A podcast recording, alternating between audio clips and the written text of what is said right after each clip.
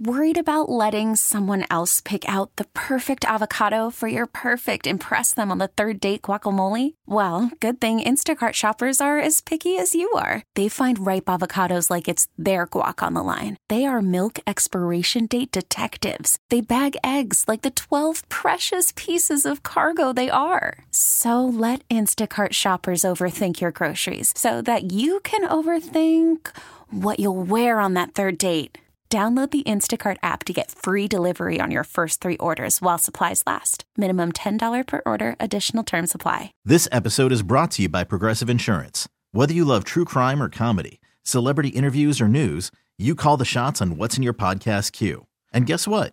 Now you can call them on your auto insurance too with the Name Your Price tool from Progressive. It works just the way it sounds. You tell Progressive how much you want to pay for car insurance, and they'll show you coverage options that fit your budget.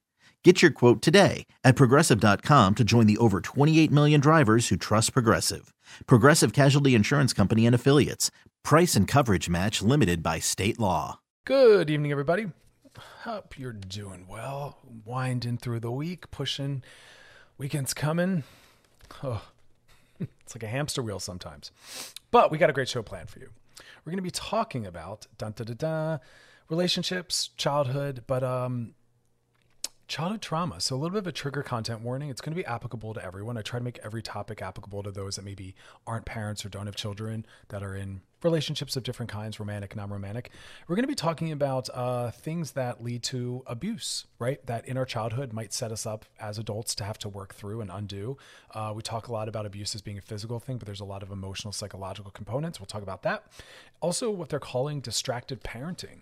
We're going to be talking about a big story and research piece from the Atlantic that talks about how parents aren't as available as they used to be and the damage that that's creating because of parents' own phone and technology use. We tend to talk just about the kids, it's about the parents as well.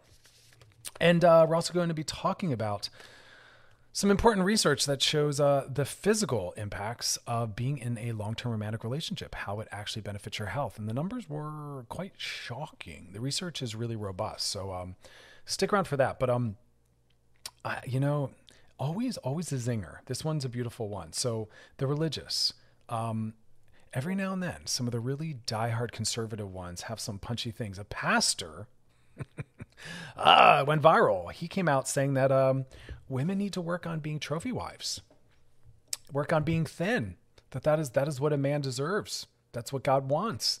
And understandably, people were like, I don't see that in the Bible. I don't know about that. So that went that went fire. I love whenever someone comes out with this like really toxic masculinity, sexist based comment about what religion or the Bible implies is demanded or necessary from a woman.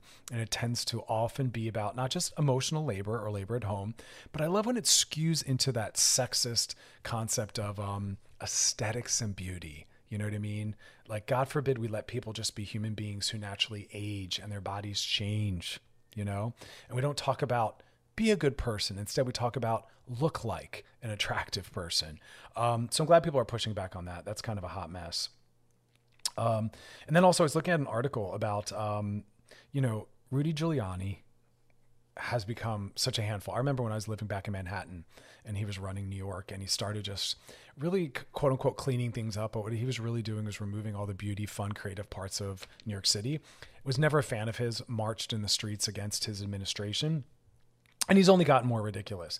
But his daughter, I, I, I don't know what you guys read news wise, but his daughter came out talking about her own um, romantic sex life, and it was it was quite fascinating and interesting, and it brought up this whole topic of how some people like to date couples she's in a relationship herself, um, but she's talked about how she likes to be brought in and dating couples. And, you know, I just love the idea that we're always talking about all these different relational styles and not everyone's actively working from a single place towards, you know, committed monogamous relationships. Some people are actively working to get into someone else's committed long-term relationship. but I think the humor in it was that it's Giuliani's daughter because this is someone who just runs in such a conservative circle that I thought like, man, you never know who your children are going to be. And sometimes people are gifted the children that really need to help wake them up and transform them.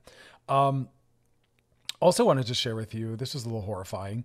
Always in service of moving away from consumerism, we know that the more you purchase, the happier you don't become, but that becomes a route that a lot of people use to try to bring some joy in their life. Sometimes it's fine. And it was looking at statistics about our clutter. But like when I really read into some of this, I was shook. Listen to this. On average, there are 300,000 items in the average American home. 300,000 items. Now, of course, that means things like spoons and scissors, but that's a big number. Um, where was this other number that I loved? Dun dun dun dun dun. Ready for this one? British research found that the average 10 year old, ready for this? The average 10 year old owns 238 toys, but only plays with 12 daily. And that also kind of extends to like our wardrobe. There's a stat on that. Check this out. The average American family spends $1,700 on clothes annually and throws away 65 pounds of clothing per year. What are we doing? Not just environmental waste, financial waste and clutter. Sit with that for a second 65 pounds a year. Our homes have more television sets than people. And those television sets are turned on for more than a third of the day, about eight hours a day. Eight hours a day, those TVs are on. That is a lot. Try to track in the course of a day how often the televisions are on in your home. Studies also indicate we consume twice as many material goods today as we did 50 years ago. Double. What are we buying? What is it we're buying? Oh my gosh. And I'll, I'll close out on this one. Shopping malls outnumber high schools. Ready for this? Women will spend more than eight years of their lives shopping. Eight years of their lives shopping. Now, of course, that's also the gendered. Women are also traditionally responsible for shopping for everyone's clothing, sometimes including their husband, if they're in a hetero marriage. Also for doing the grocery shopping and odds and ends. So that I understand that. But eight years of their lives we could be doing a lot. We could be doing a lot more at that time. You know what I mean? That's why we got to uh, change gender roles. All right, coming up next, we're going to talk about why a long term happy, that's the key word there, long term happy romantic relationship actually has vast, vast, vast, vast positive consequences on your physical health. You're listening to Loveline with Dr. Chris on the new channel Q and radio.com. All right, we're back and we're talking about long lasting, long term relationships and the impact they have on our longevity and also our physical health, uh, mental health as well, but physical health. And it's interesting research, uh, pretty consistent, and it's very gendered. And that that is born out of uh, gender roles. And so I'll kind of circle back to that in a minute, what I mean by that. But it's it's not inherently needing to be this way.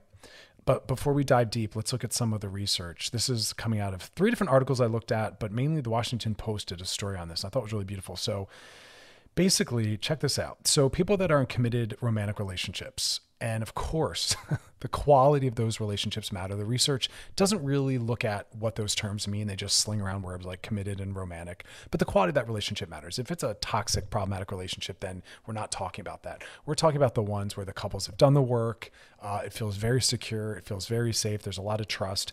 It's linked to a 49% lower mortality risk like, really sit with that. And this is a massive study. Being in a committed romantic relationship cuts your mortality risk in about half. And we'll talk about why that is. Um, this is a quote. I thought this was really interesting because this is pretty punchy.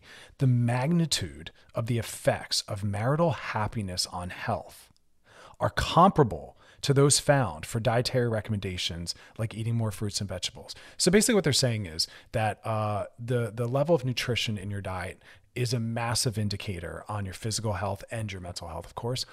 And we talk nonstop about that because your body needs vitamins and minerals and phytochemicals and antioxidants in order to both function at a high level, but also protect against things like heart disease, cancers, all of that, right? Okay, so that's powerful. So when they say that the same impact is created on your health as marital happiness, yeah, you want to you want to take notice of that. Now, what I want to remind you is we need to be very thoughtful about what we do with what that means. and again, we're going to come back to that because I want to just get through some of this research to really just drive home why why we mean more than just it makes you happy. Like this is this is really robust research. Um, it also suggests wait, wait for this, that being in a happy romantic relationship, and again, the key word is not just being in a relationship, it has to be a happy one. Like that's the caveat that matters, right?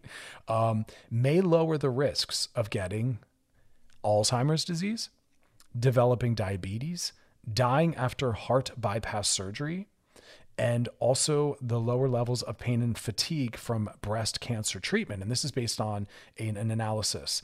Um, so really sit with that.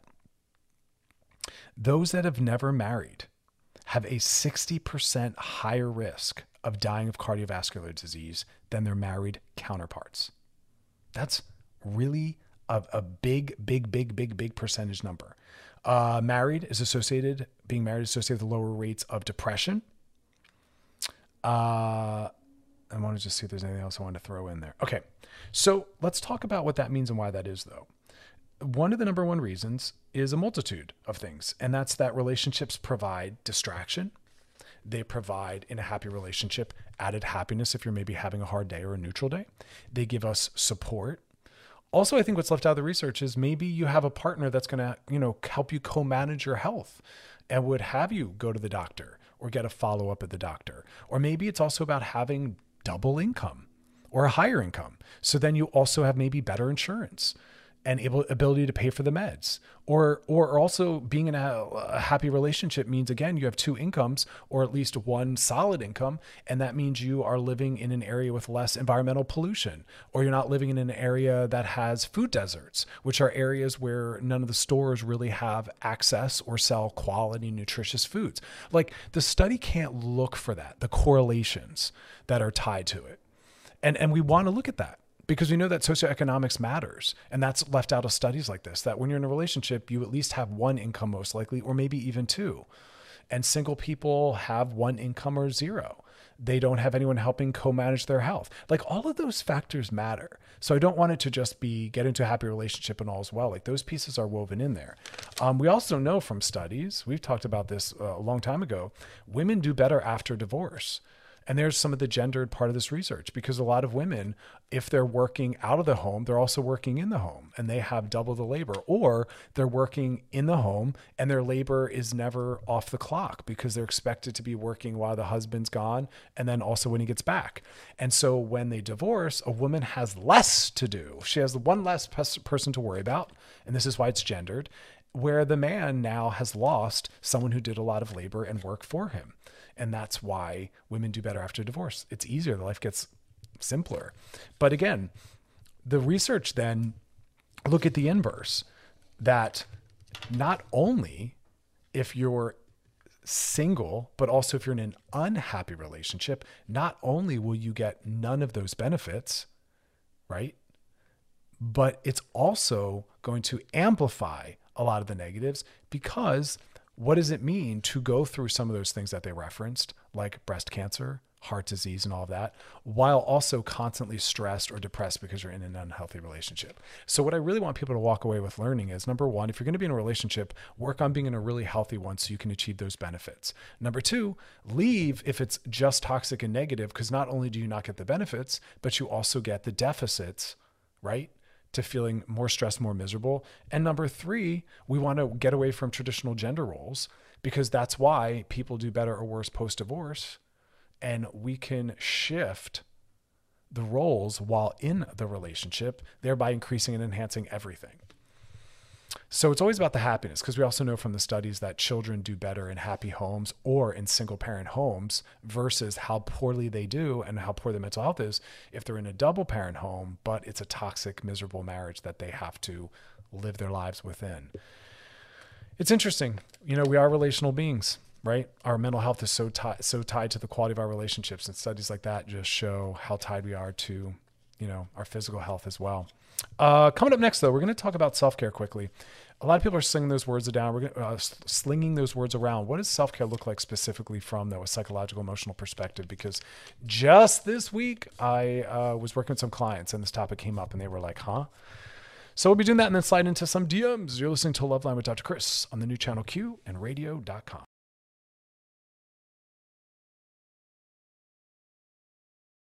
All right, we're back, and I wanted to just do a little quick self care moment. Talking about this psychological, emotional self care. We're all familiar with a lot of the physical. Take a bath, light some candles. I talked a lot about how I do music therapy, which is I put on my big, clunky headphones, sit in a quiet room, and just listen to music, letting it drop me deeper into some feelings, feeling it in my whole body, and just kind of self soothing, coping, healthy form of dissociation, checking out from any worries or concerns really beautiful thing. But what does psychological self care look like? So um, I want to talk more about this because I think people still don't understand. I'll ask new clients entering my practice what kinds of self care they practice, and um, a lot of people don't have an answer. They don't really know. They they think it's something that's for women, or it requires purchasing something, or it's about candles, and it's like no, not at all. There, we have to talk more about the psychological, emotional. So, first thing is it's about boundaries at times, and that means sometimes saying no. And that can be one of the most transformative and impactful ways of taking care of yourself is to say no. To say no to things that don't feel right or feel good to you, or say, saying no to things that don't sound fun. That was the, a new model I developed where when I'm asked to do something professionally, at first I ask myself, does it even sound fun? Is that aligned with my ethics? And uh, how's that impact my mental health, right? Like that's the number one question. Whatever you're asked to do, I don't care who, where, what, when, and why, why, uh, whatever it is, first question is how's that impact my mental health? And let that direct you. And you don't always have to say yes. It's okay to say i'm sorry i can't. Please reach out to someone else who can you know? Whether it's a phone call a request going to someone's wedding i don't care what it is. Something from your boss. It's okay to prioritize your mental health. And anyone that really cares about you will understand and, and validate and legitimize that. So that's another good way to check in on those around you. So say no.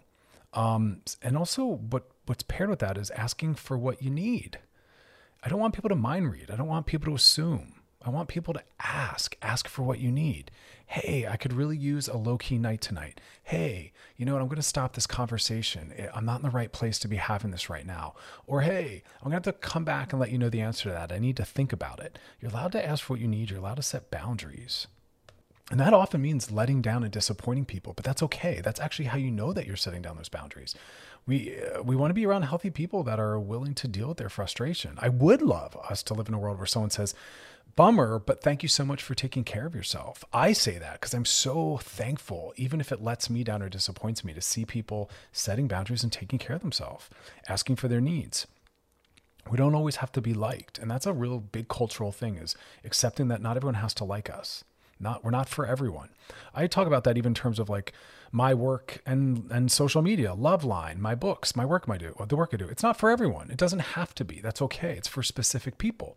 And I've even said that about people commenting on social media. If if a post isn't something that you agreed with or liked, keep going. It's not for you. Maybe their page isn't for you. Maybe that topic isn't for you. That's okay. Not everything has to be for everyone.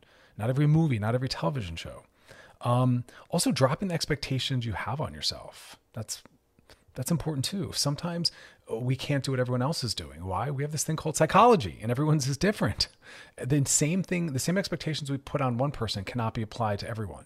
And you have to sometimes advocate for that. I know that they're able to do that. I'm not. I'm not them. My needs are important as well and my mental health, and that doesn't work for me. And so sometimes that changes week by week, sometimes day by day. Sometimes I'll do uh, on a Monday, I'll be able to accomplish more, and on another day, based on the shift in context of my life, the expectations have to drop severely. Sometimes I have to cancel an entire day because I'm not at my best or I'm dealing with some depression or a lot of anxiety, right? You have to be able and willing to do that. Accepting that you can't be the same thing for everyone, we get that. But also, again, looking at the health of the people around you and in your life. That's a really important part of self care. How healthy are those around me? What kind of impact do they have on me? Remember that before, during, and after. How do I feel before I see them or when I see them calling on the phone? How do I feel during? How do I feel when I'm with them, right? And then when I walk away, that's the after. How do I feel after I've spent time with them or been on the phone with them? Really looking at that. That is an integral part of our mental health. You cannot disconnect and separate those two. That's huge. And also, you know, the, the relational piece, oh my gosh, if nothing else, and we don't use that enough as an assessment tool, right? We just talk more about symptoms but we should also be saying what, what is the quality and health of the relationships with which you participate in. We can't just be in mental health talking about symptoms, right? But these are all the important parts. You know, saying no when you need to say no, asking for what you need, setting limits, dropping the expectations upon yourself, knowing that you can't be everything to everyone. This whole idea, of psychology, everyone has different needs. That comes up in any context education, parenting, at work. You cannot have the same expectations you have on one person on everyone else. Everyone's needs are different. People have different abilities. People have different neurologies. People have different mental health diagnoses. People have different things going on in their lives. Maybe they lost someone that day. Maybe they have ADHD. Maybe they have a physical disability, right? There's so many different pieces but we want to conf- we like we like conformity and uniformity. So we just want everything to be cookie cutter. Just doesn't work like that. It's called relationality. It's called mental health. It's called people. I'll keep reminding you though. But the question I want you to walk away with always asking is how does that request or how's that person or how's that situation? How does it impact my mental health? That's the best compass and the best guide. Coming up next, we're going to be sliding into those DMs. If you got a DM for us, drop it in the DMs on our Loveline IG page. And uh, as always, check out past episodes of Loveline by going to wearechannelq.com. Coming up next, DMs. Stick around. Join us. You're listening to Loveline with Dr. Chris on the new channel Q and radio.com.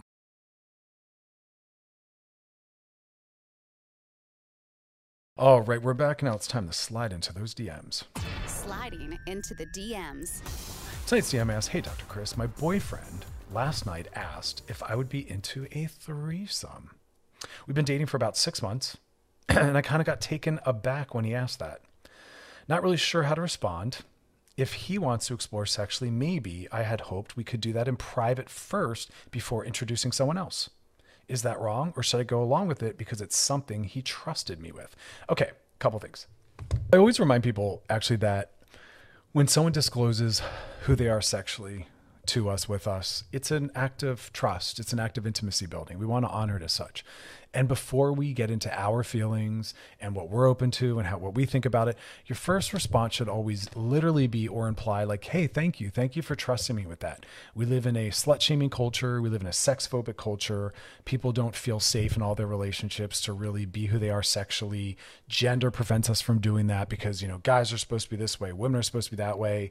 People sling around the made up word sex addiction to shame people that are having more sex than they're comfortable hearing about, which is also what the word slut means you're having sex that I'm uncomfortable hearing about, so I'm going to shame you for it versus me acknowledging my sexual, you know, immaturity and anxiety. And there's so much in there toxic masculinity, gender roles. It's a mess.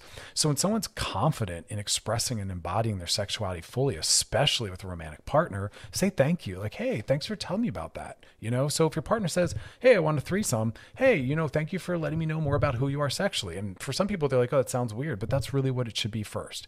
And then you get to respond, hey, thanks for sharing that with me. Like, I'm always here. Because this is the thing all conversations are also communication as to how safe you are, what kind of partner you are. And you want to you want to always communicate your partner like you can come and tell me things, you know? I'll never shame you for that.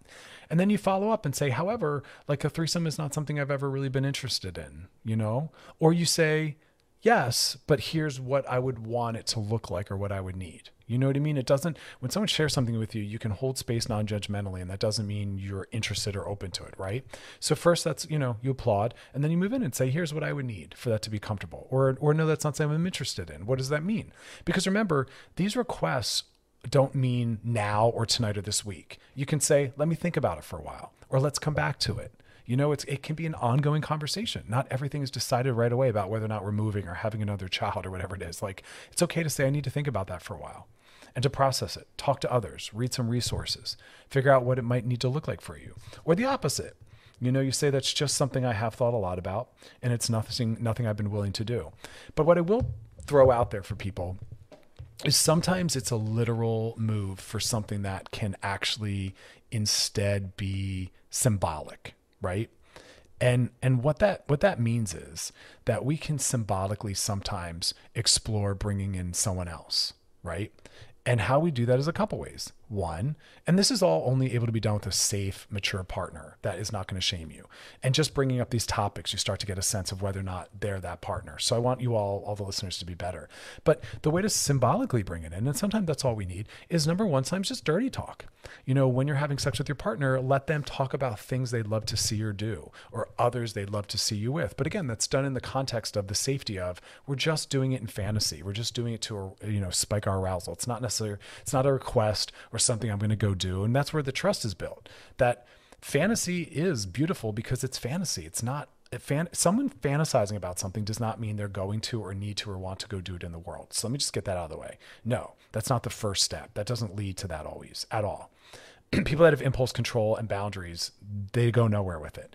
But discussion in sex can be something that's really hot. Or another way to bring it in safely for those that are uncomfortable with the real enactment of it is to watch porn. Porn viewing with your partner is another way to participate with others and to bring others in psychologically. You're watching them watch the porn. You're watching it together. You can talk about it. That's a way to bring them in the room, just like the dirty talk.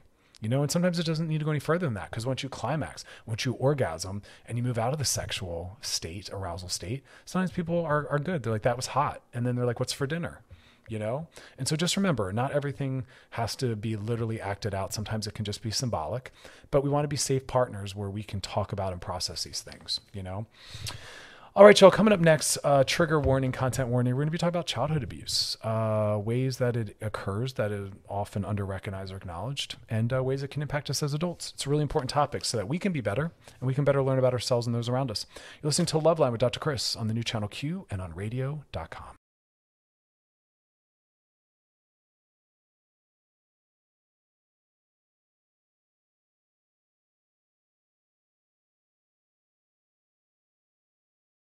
All right, we're back and we're talking about a heavy topic, childhood trauma. Um, now, again, uh, when I when I enter into a discussion about these topics, I'm very thoughtful because I don't ever want us to victim blame.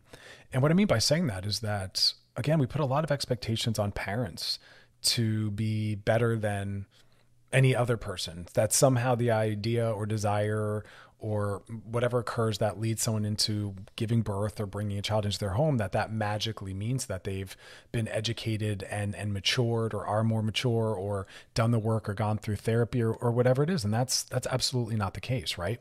So it's a dual perspective that we're entering which is when we are looking back at the way we were raised by our parents you have to understand intergenerational trauma and the transmission of that right that not everyone's even aware of or whatever traumas your parent went through before, during, or after getting married or giving birth or whatever it is. All that's in there. But at the same time, we do it to hold people accountable.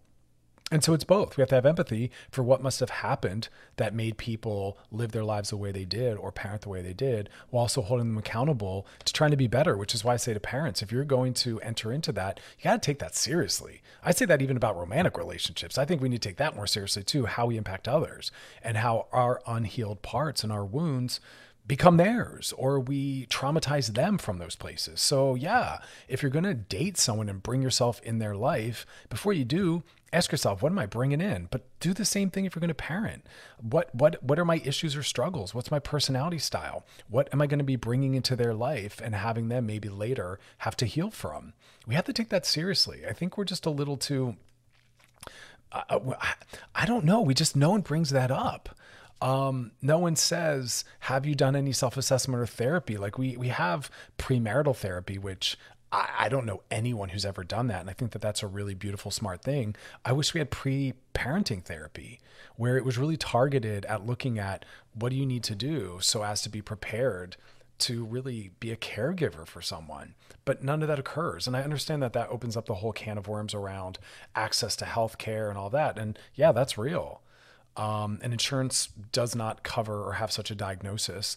So we do need to make systemic and institutional changes to support that. But I just wanted to add that. That's like a disclaimer on the front end of this. We're going to dive in and look at what childhood trauma looks like. And it's not just physical abuse, that's the very overt, you know, easier to see red flag.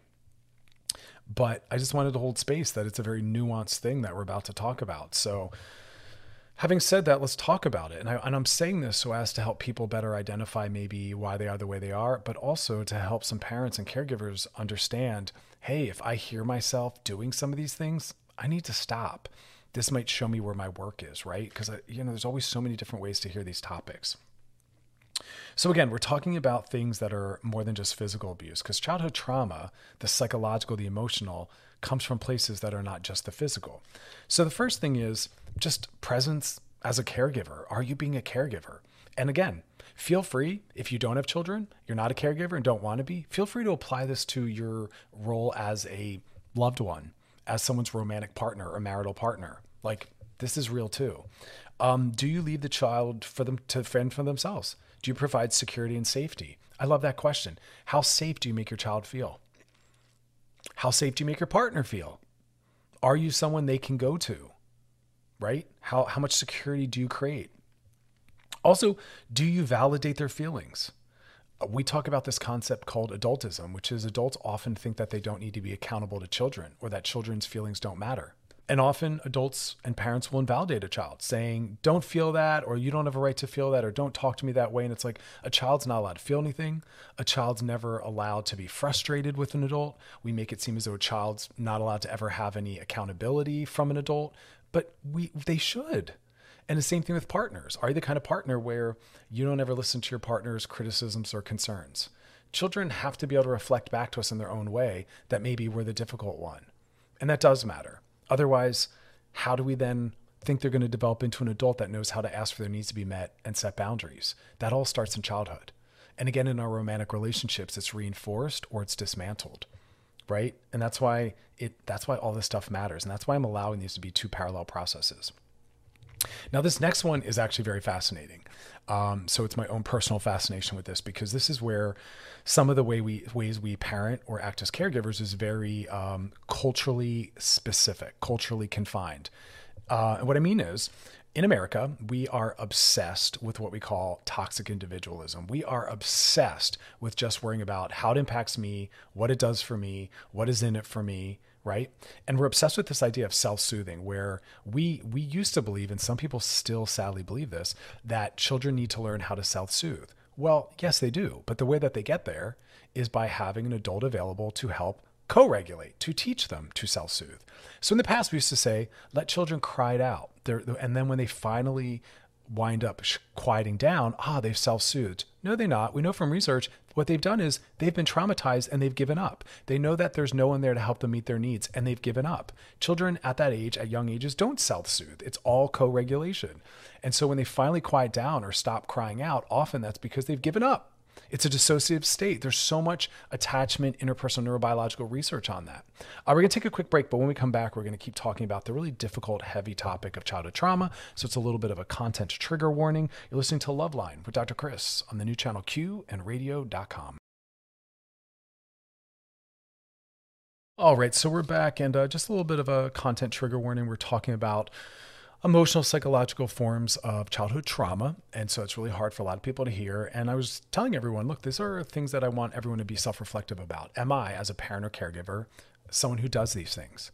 Am i a child who was on the receiving end of this? And this will help me better understand why i move through the world and feel the way i do but also, if you're not a parent or caregiver and won't ever be or don't want to be, think about your relationship to people you're in relationships with, whether romantic or otherwise. Do you create these situations and dynamics? Because these are throughout our lifespan. And that's what's so fascinating the needs are pretty similar as an adult or a child. We still want to feel safe. We want to feel like our needs are valid. We want to feel like there's someone there for us. We want to feel like people are our companions and supports and can help co-regulate, right?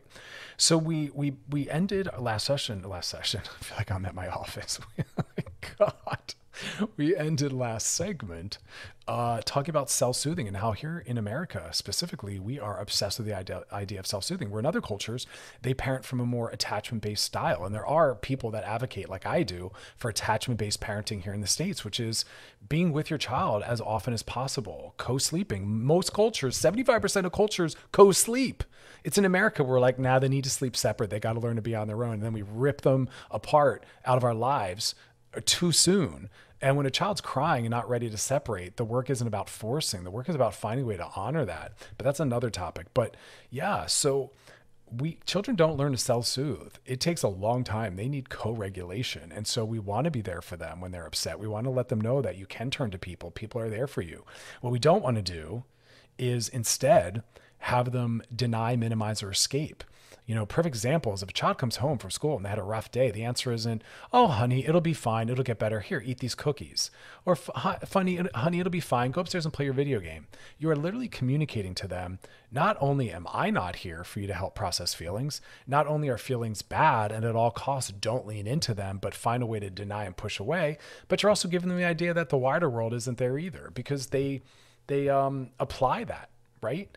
And so what we want to do is the opposite. When someone's upset, at what any age, at whatever it is, whatever age or whatever topic, the first idea or the first concept you want to imply is not only am I here, but your feelings are valid and people will be there as evidenced by me being here. Tell me more about that. That should be the response. Honey, I'm sorry your day was so hard. Tell me more. I'm here to listen. I'm not going to jump in and fix. I'm not going to shame. I'm not going to tell you not to feel that way. I'm not going to tell you to deny, ignore, and minimize by, you know, read, go read a book, go play a video game, go eat something. Instead, I'm going to help you get other forms of coping mechanisms because at times we can distract. Sometimes that is healthy to say, you know what, I don't want to sit in this. I don't want to feel this again, right? Sometimes sharing doesn't feel constructive. And we do go eat something instead to bring a little joy and pleasure. We go play a video game or watch a movie to distract. That is a higher level of coping. But we're talking about the idea that both parties need to learn how to be able to be available and sit in emotions. And, and again, it gets gendered, where we are more willing to afford that to people that are females.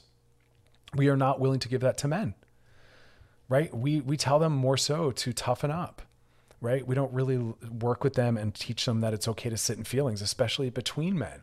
That's why two male friends or two male siblings or a father and a son, it's very powerful. Even a mother to a son, it's very powerful to say, "Tell me how you feel," to tell you to tell say I love you, and to sit there and listen. I still am blown away when I see that on television. Blown away when I see two men able to have these really beautiful, serious, heavy conversations. Um, I was watching it last night, rewatching the show Parenthood. Such a stunning show, so emotionally present. And I was watching the two brothers just be so emotionally available to each other. It's like really stunning and shocking. And it shouldn't be shocking, but it is because we are so distant from that in our culture. Um, and again, that just goes to what is also a childhood trauma and becomes an adult trauma often left unhealed is when we feel like we have to hide our true selves and we can't be authentic because we were raised by parents that thought we had to be a certain way, uh, live a certain way, live in a way that pleases them. And that's all a movement away from our truth and all our, our authenticity. And that's very traumatic, very traumatizing because then we don't move into adulthood feeling like we are okay the way we are. Uh, we are okay the way we are. And that's really what the goal of caregivers should be is you're fine the way you are whether the world accepts that or not, like you're okay as you are. Because often the issue isn't the child, it's the world. The world isn't willing or ready to accept the creative, diverse ways that some people are and move through the world, right? Um, and again, we talk about that adultism, which is that idea where adults put themselves first as though children don't have needs or aren't allowed to have needs. And uh, when parents prioritize themselves over the children, we have to be thoughtful about letting children's needs matter too, when and letting them have a say in things. We can't disempower and then think magically when it's time for them to be empowered or to have a sense of self that it just naturally occurs. It's like sex ed. If we don't talk about and teach these things, you can't magically assume that when they're ready to have sex, they just understand communication, uh, verbiage, safer sex practices. It just doesn't work like that. And that re- very much happens with just being able to feel like our needs matter again. So, so, so, so necessary.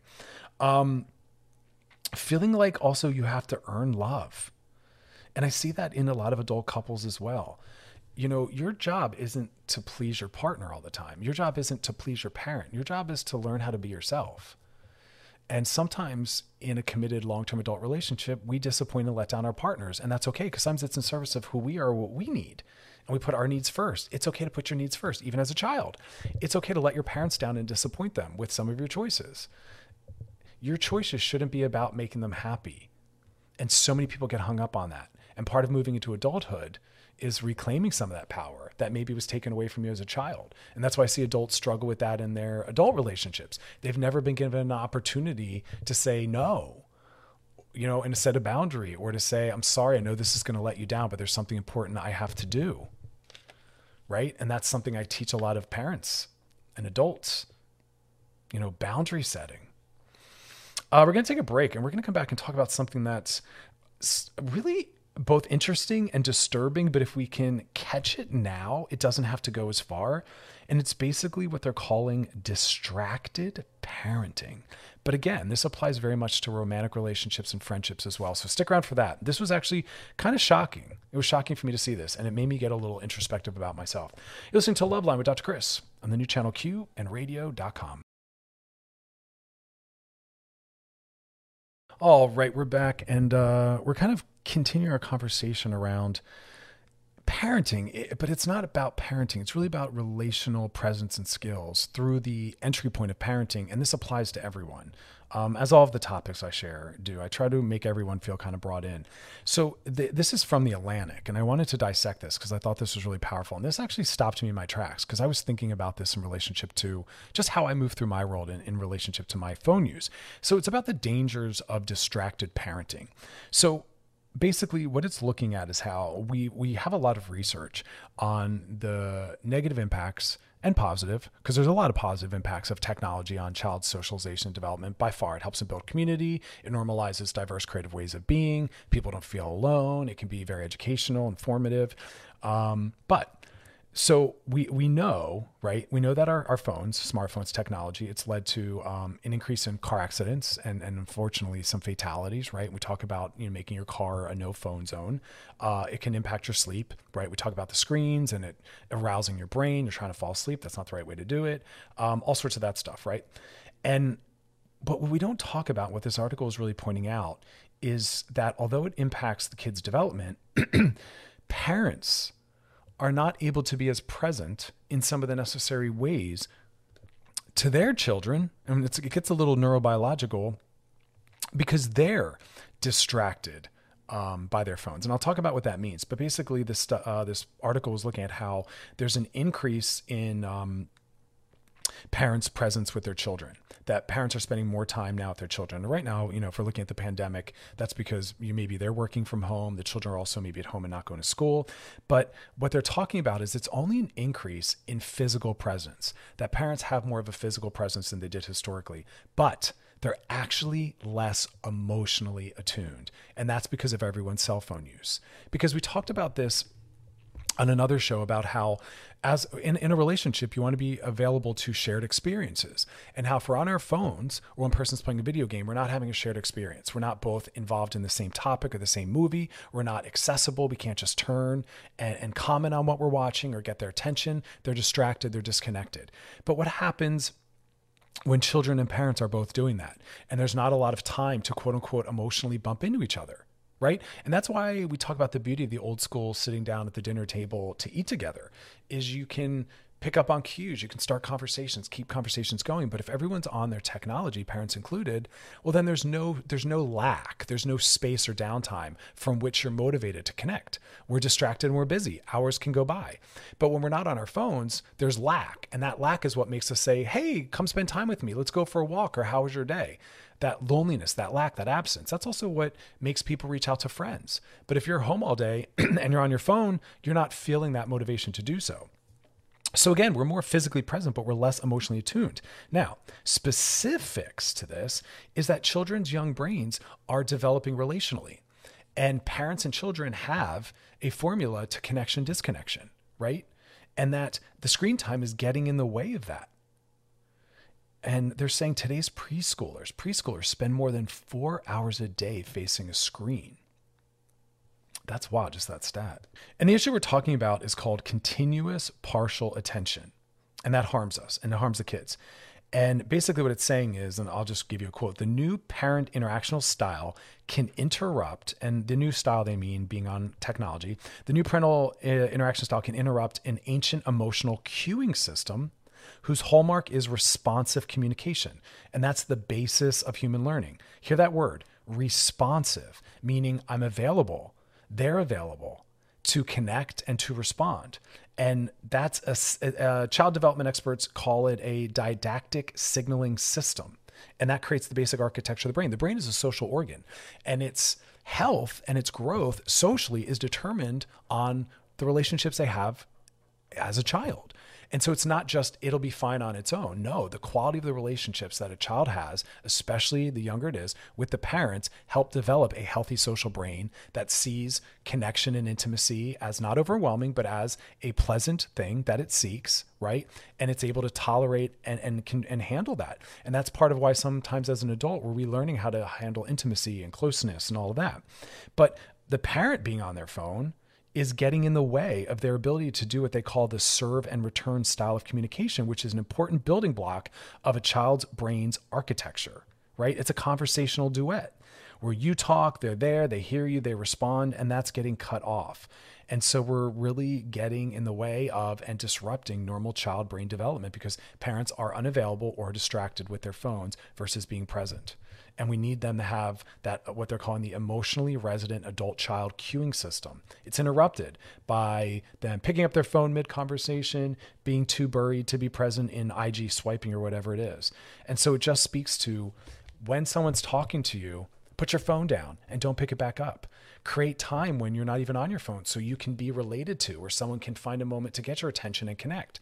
But people will sometimes bypass doing that if they see you actively on your phone. They'll just come back later or not come back again. So we have to create moments of nothingness and lack where people can connect and will connect. We have to create more shared experience where we're having an experience together by playing a game, going for a walk, cooking, talking, watching a movie. We're accessible, we're having the same experience, we can talk about it. We need to build more of that in, which is why things like having dinner all together or going for a nighttime walk or a family board game or a relational board game because this is about partners as well romantically. I'll keep talking about this, but again, technology, it's not all bad, but it's definitely not all good. All right, y'all. Coming up next, we're going to be sliding into those DMs. If you got a DM for us, drop it in our Loveline IG page. You're listening to Loveline with Dr. Chris on the new channel Q and radio.com. All right, we're back. Now it's time to slide into those DMs.